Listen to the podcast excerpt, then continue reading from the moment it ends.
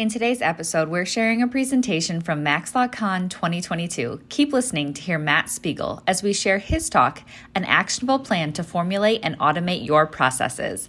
You can also head to the Maximum Lawyer YouTube channel to watch the full video. Now, to the episode. Run your law firm the right way. This is the Maximum Lawyer Podcast. Your hosts, Jim Hacking and Tyson Mutrix. Let's partner up and maximize your firm. Welcome to the show. Hey everyone, Matt Spiegel here, joining you guys remotely, but I'm excited to talk to you nonetheless and still have the opportunity to share some thoughts with you guys and some holistic ideas that we've kind of developed over here at Lawmatics and just in my history and my experience in the space and as a lawyer and in legal tech space. Just this topic, this idea of the client journey and this path to enlightenment is something that is really, really important to me and something I'm very passionate about. So I'm gonna start sharing my screen here so that hopefully everybody can see.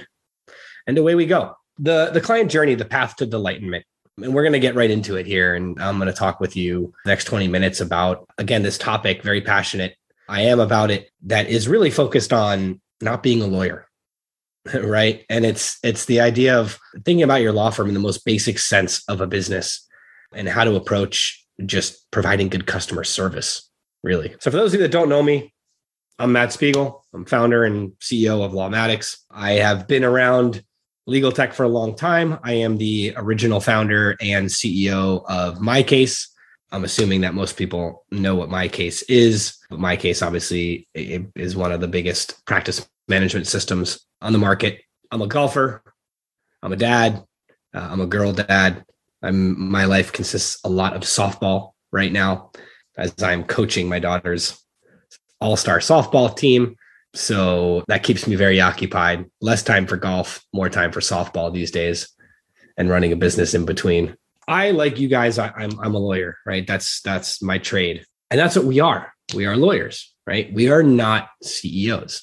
And this is a cliche. I know that this is, well, it's becoming a cliche, probably in large part because of me, but it's talked about, you know, many companies talk about this, like, hey, you know, you're a lawyer, you're not a businessman.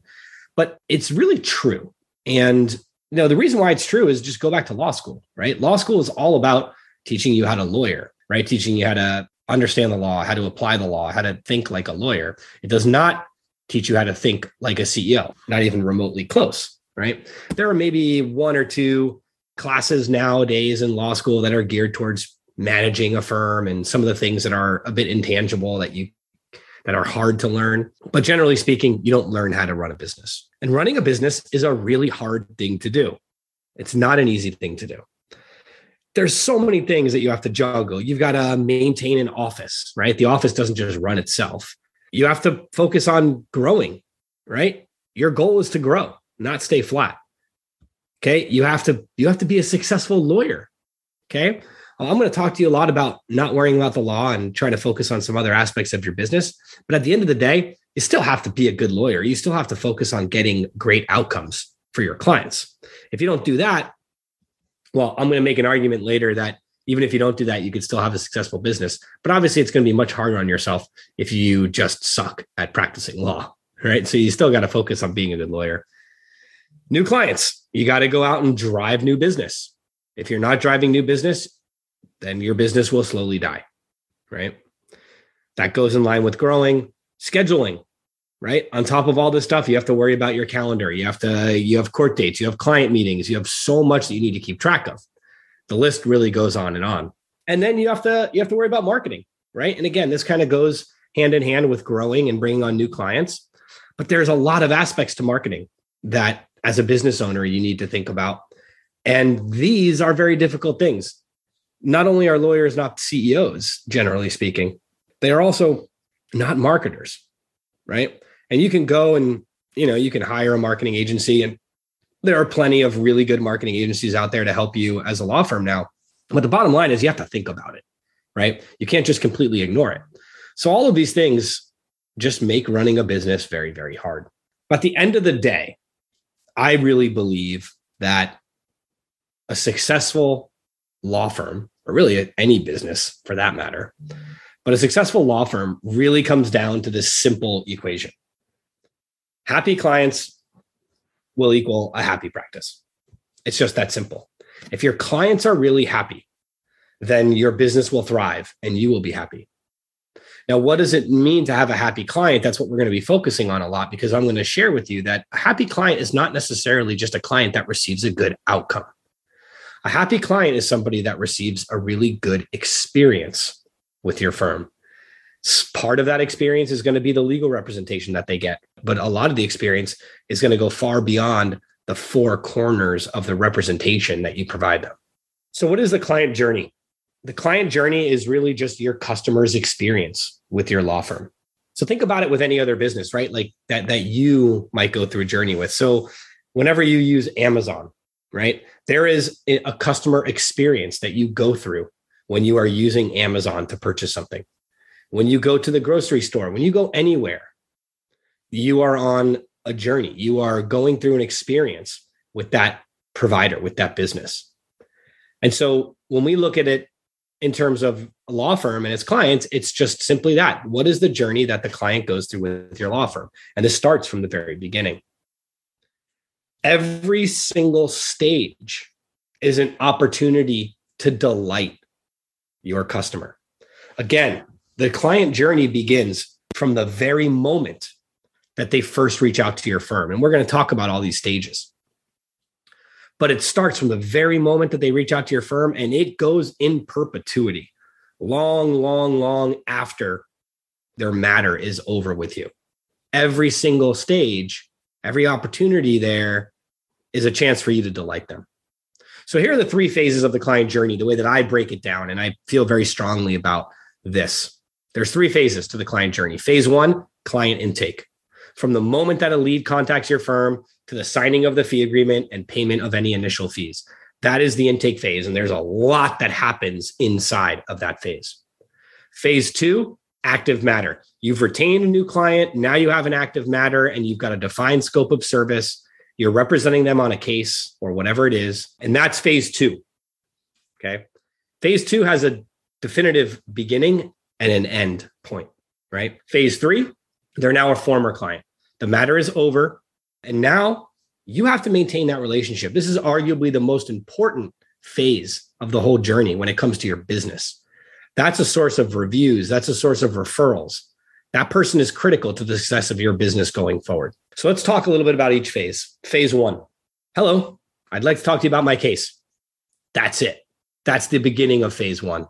Maybe it's reaching out on a website, right? Filling out a form saying, hey, can you please contact me? That is the first part of phase one. What can you do here, right? Well, immediate engagement. Do not give them a reason to call the next lawyer on Google. You've probably heard this already from someone, whether it's me in the past or whether it's from a marketing associate that you use or another lawyer, but time is everything. If you do not respond and immediately engage that lead that's reaching out to you, you're going to lose it. Right? There's tons of data that supports that. First impression, showing a potential client rapid response indicates to them how you will communicate during their matter. Okay. So by engaging with them right away and providing them this excellent service, you're telling them, like, not only are you providing them a good experience, which will carry throughout their whole thing, you're actually helping sell, right? Because you're showing them, hey, look, you know what? This is the level of service that you're going to get from me if you hire me as your lawyer. It's on from hello. What I mean by this is that from that very first hand raise, that very first contact that the client has with your firm, you have an opportunity to give excellent customer service.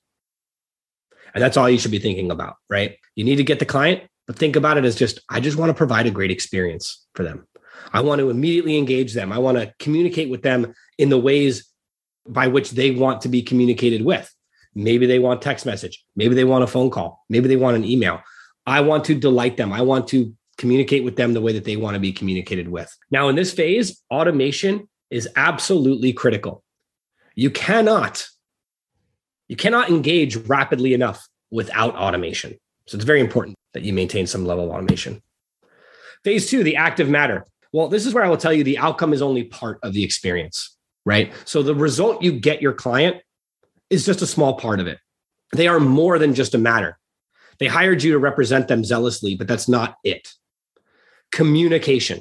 Communication is the easiest way to delight your client during this phase of their journey. The number one complaint at all state bars is still, and it's been this way for like 15 years from when I started my case, actually, still attorney-client communication, number one state bar complaint. There's plenty of tools out there to make sure that that is not the number one complaint ever again. Marketing. You can communicate to your current clients about things that are not related to their case. You can market to them. You can send out your newsletters. You can show them life beyond you as just their lawyer. And technology. I mean, guys, I think you guys all know this now. There's so much tech available to you in your practice. Practice management, CRM. The bottom line is there's so many opportunities for you to let your clients into your tech stack. And you should let them into your tech stack as much as possible. Perfect example of this is Client Portal, right? How many different pieces of software out there have client portals now? That is a way to let your clients into your tech stack. Phase three, former client. This is the most neglected and it's the biggest opportunity. And it's because of this number right here. 75% of law firm business comes from referrals. That means that as soon as that case is over, that person who's walking out the door is going to be the main source of your future business, of the success of your law firm. It's not going to be Google. That might help. It's not going to be seminars or whatever else you do. That might help. But 75% across the board is going to come from referrals. You have to remember that as soon as their case is over, your relationship is really just beginning. Okay. And there are lots of different ways to communicate with them. Email cadences, birthday reminders. I mean, how many people in this room send something to their clients, their former clients, every year on their birthday? My guess, I can't see you guys, and I think I asked this a couple of years ago, maybe to a few of you, but I know the answer is minimal. Now, there's a bunch of people using Lawmatics, and they all probably raise their hand because Lawmatics makes it very easy. But generally speaking, you're probably not doing what you should do for your former clients. And there are lots of easy ways using automation and using platforms to ensure that you are nurturing those former clients and making sure that you are getting reviews. You are getting, the full weight of the referrals that they could provide. And you got to remember, it's not just about referring other people for the same practice of law, but it may be someone who needs a different type of lawyer. And that could still be a great source of referral for you. So again, we just kind of talked about this, but what are you doing to actually delight those former clients into referring business? I like milestones. So delighting your customers with birthday emails and newsletters, engagement like drip campaigns that we talked about. There's a plethora of things that you can do. You just have to remember that all clients are people and they are someone who you can have a relationship with. Now you may be thinking, I do criminal defense and like some of the people, I don't want to have a relationship with them. I get it. That's what I did. But it doesn't mean that, you don't have to have a personal relationship with them. You have to treat them like a person, right? That's how they want to be treated. What you have to remember too, is that I've been mentioning this to a lot of customers of ours lately and other lawyers that I've been talking to. So you have to remember that to the client, this is the most important thing that they have going on in their life. And that's true for almost any practice area. Criminal defense, bankruptcy, family law, immigration, personal injury. What this case is almost assuredly the most important thing that they have going in their life. For you, it's just another case. You have to put yourself in their shoes and think about the way that they want to be treated, not just how they want to be represented, but how they want to be treated. And if you do these things, you're going to create an incredible experience and you're going to see a lot more business from it. So I hope that gives you a little summary on how we think of this journey and how we think about providing good customer service and not worrying about the outcome. Here's what I will tell you. If I can leave you with one thing, I will tell you that you can be the best lawyer in the world, but if your customer service sucks, you will not be successful. You will not have a great business. And the vice versa is true as well. You could be a terrible lawyer, maybe not terrible, but you could be a mediocre lawyer and provide mediocre outcomes for your clients, but you could have the best customer service and provide the best experience, and you will have a massively successful business. It's not always about the outcome. And so the final part of my talk here, before we sum it up, I always like to talk about measuring things, because as you're as you're building out these automations and as you're looking to delight your customers at every step of the way, and you're going to be spending more money maybe on marketing, or you're going to be doing more things to run your business, not as much practicing law, I encourage you to only do things that you're able to measure. And you need to set critical KPIs for your firm, right? These are key performance indicators. These are business metrics that have nothing to do with practicing law that I think everybody should be really keeping track of as a law firm. Number one is conversion rates. This is just the percentage of leads that go on to become clients. What is your conversion rate? Is it 50%? Is it 80%? Is it 20%? Doesn't matter what it is. It's important that you know it. And you should know it like the back of your hand. Number two, CPL and CPC. Most people probably don't know what this is. This is cost per lead and cost per client. This is probably the most important metric to your business, period. Because if these metrics don't make sense, then your business is failing.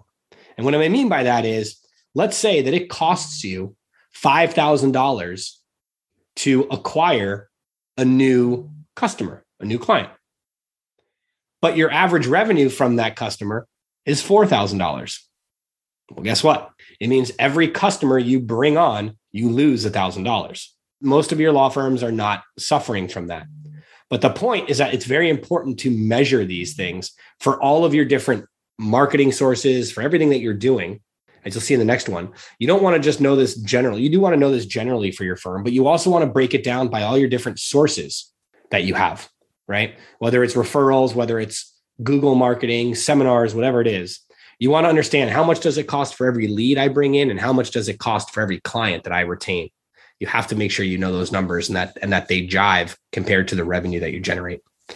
And the last one here, I really like everybody to measure their initial consultation show rate. If they don't show up, they can't hire you, right? So when you're booking consultations for those new leads, I think it's really important to measure what's the rate of them showing up. If you have a low show rate, then there's lots of things that you can do to improve. The whole point of these KPIs are to know exactly where you need to improve your business. It's that simple. So all of this comes down to automation, right? You have to automate in order to do any of this. You're not going to be able to engage everybody as much as you need to. You're not going to be able to measure everything if you don't have automation. And to give you my quick strategy, I think it's really important to know your process. You have to understand what you have a process for, and you have to create processes where necessary. You might think you have a process for something, but then when you sit down and think about how it goes, you might think, oh, well this time it does this, and then the next time it does that. That's not a process. A process is something where every time it happens the same. Write them out. Sit down. Literally write down on a piece of paper all of the different processes that you have or that you would like to have and write them out. The first step is to determine the triggers. Each process will need a trigger, something that indicates that the process is supposed to begin. So write down, this is when I want this to happen. And then you just list each action. Once you have your triggers, you list out step by step everything needed to complete that particular process or workflow. It's that simple. It takes a little bit of work. Building an automation, strategy and a platform is some heavy lifting in the beginning, and I can't even tell you how much it pays off in the end. So, what's your tech stack for this journey that you want to create? Right? What tech do you need to cover the full life cycle, all three phases? Well, phase two, which is that active matter, that's practice management. That's things like Clio, MyCase, Filevine, Practice Panther, Smokeball, and a host of others. Lawmatics, good CRM, that's what sits in phase one and phase three, and then plays nicely with what happens in phase two.